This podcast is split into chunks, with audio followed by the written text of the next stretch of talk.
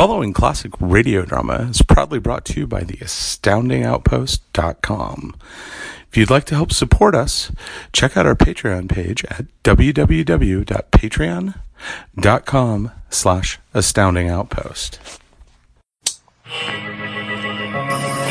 Before podcasting, before the internet, before television, there was radio. The Astounding Outpost presents Classic Radio Pulp.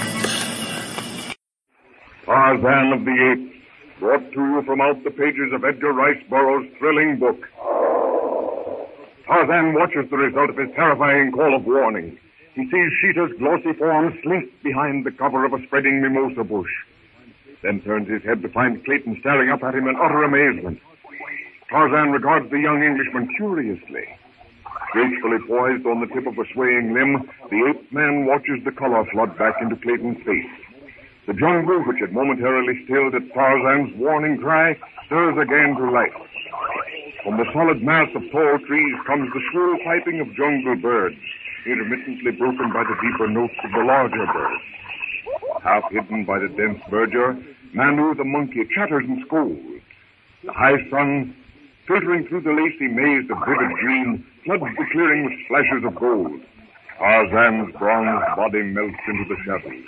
With the ease and skill born of years of habit, he drops limb by limb, branch to branch behind the dense screen of tropic leaves, and lands on the moss-deadened ground behind Clayton.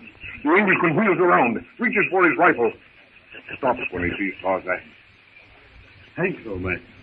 You certainly saved my life. Tarzan says nothing. Curiously, he examines Clayton's clothing. He runs his hand over the woolly texture of the khaki hunting shirt. Clayton turns to face the ape man. Tarzan grips him by the shoulder, spins him around. Into Clayton's mind flashes the memory of the warning note pinned to the door of the hut. You must be Tarzan of the ape. Tarzan pays no attention. Now he's examining Clayton's boots. By Jove. I say, you don't talk? By way of answer, Tarzan pulls Clayton's right foot from under him and continues his minute examination of the strange white man's leather feet. Clayton struggles to regain his balance. Look here, old chap. Don't you think this has gone far enough? Tarzan lets Clayton's foot go. He reaches for the rifle, but Clayton's too quick. The Englishman tries to get his hand over the trigger guard. Tarzan grips barrel and stock. He twists. Clayton winces, his fingers caught in the guard. They sway from side to side. Tarzan raises his arms above his head. Clayton hangs by his fingers to the trigger guard. He can't hang on. His fingers slip, slip between the trigger and guard. He tries to draw them clear. He can't. Meanwhile, back at the hut, Jane, her father, and Philander discuss Clayton's prolonged absence.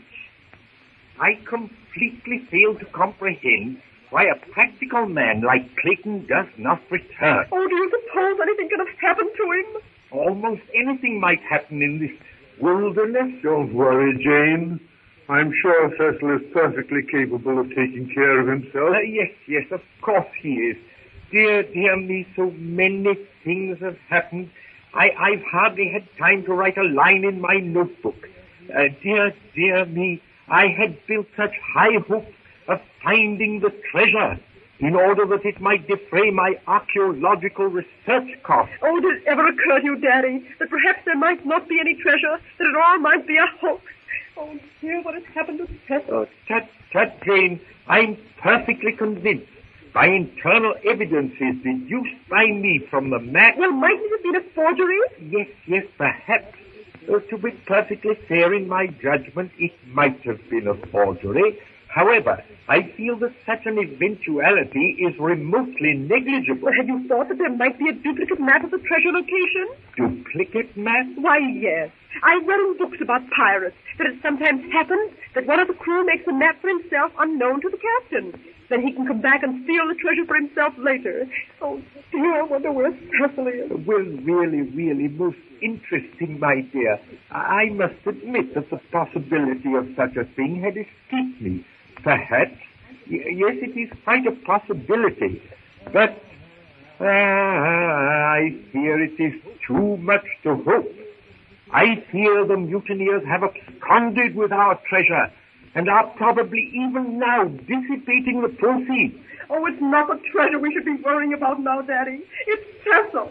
It seems hardly likely that he would have stayed away as long as this. Uh, you're right, my dear.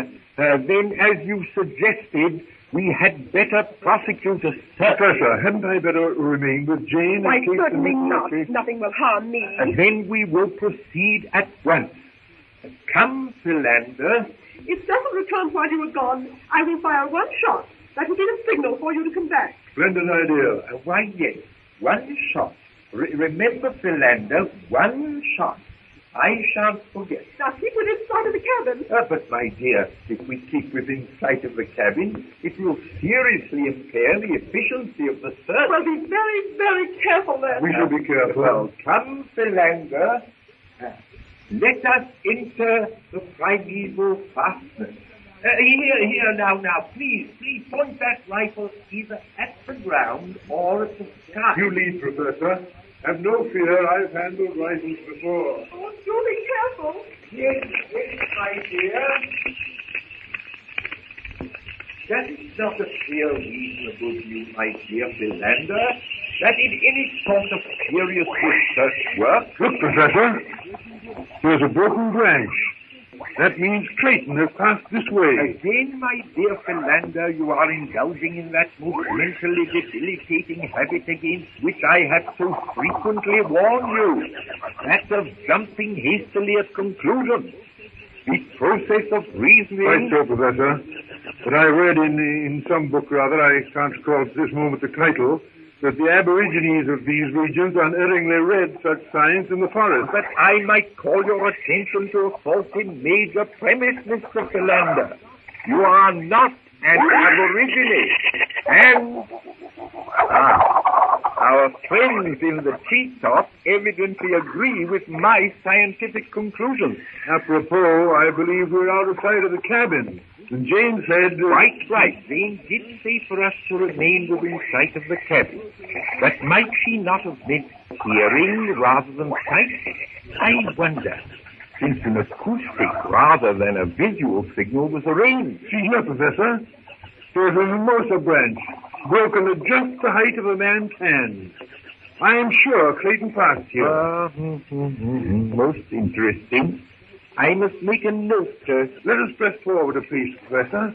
We may yet overtake Clayton. ah, yes, yes, yes, yes. The mimosa, when crushed, gives off a pungent odor. Uh, would you describe the odor as pungent, Philander? Or should I say... Oh, say whatever you please, but hurry! We must find Uh, Cecil. one moment, one moment, Philander. Do not be so precipitous, uh, uh, precipitous, I say. Pungent odor, yes. I would describe it as pungent. And in that connection, I might also mention that the female of a certain species of fruit fly... Bless me. Well, what was that? Rifle shot. Clayton must have got back. Come, Professor. Come on, let's be going. Come on, hurry, hurry. Back in the hut, Jane hears the shot. She thinks of Clayton or, or, or her father may have fired it and goes to the door. Growl stops her in her tracks. Before the hut stands Sabor the lioness. Jane leaps back into the hut and slams the door. With anxious, fumbling fingers, she drops the locking bar into place. With a snarl of rage, Sabor leaps. Her heavy body crashes against the barrier. Jane stands behind the door, trembling. The lioness scratches at the rough planking between her and her prey. Sniffing and growling, she circles the hut. She stops, looks at the barred window. She raises herself on her hind legs. Four paws on the sill, she glares through the window. Sabor sees Jane watching at the end of the hut. The wicked eyes gleam. The long, brutal claws work convulsively. She tests the bars with her huge paw. She drops to the ground, gathers her haunches under her, crouching. With a roar, she hurls herself upward. She crashes against the wooden bars. They creak under the terrific impact. They hold. Sabor slips back to the ground. She makes the door, hurls herself forward again with terrific force. The door holds. Sabor again eyes the window with its slim bars. She screams. The bars snap.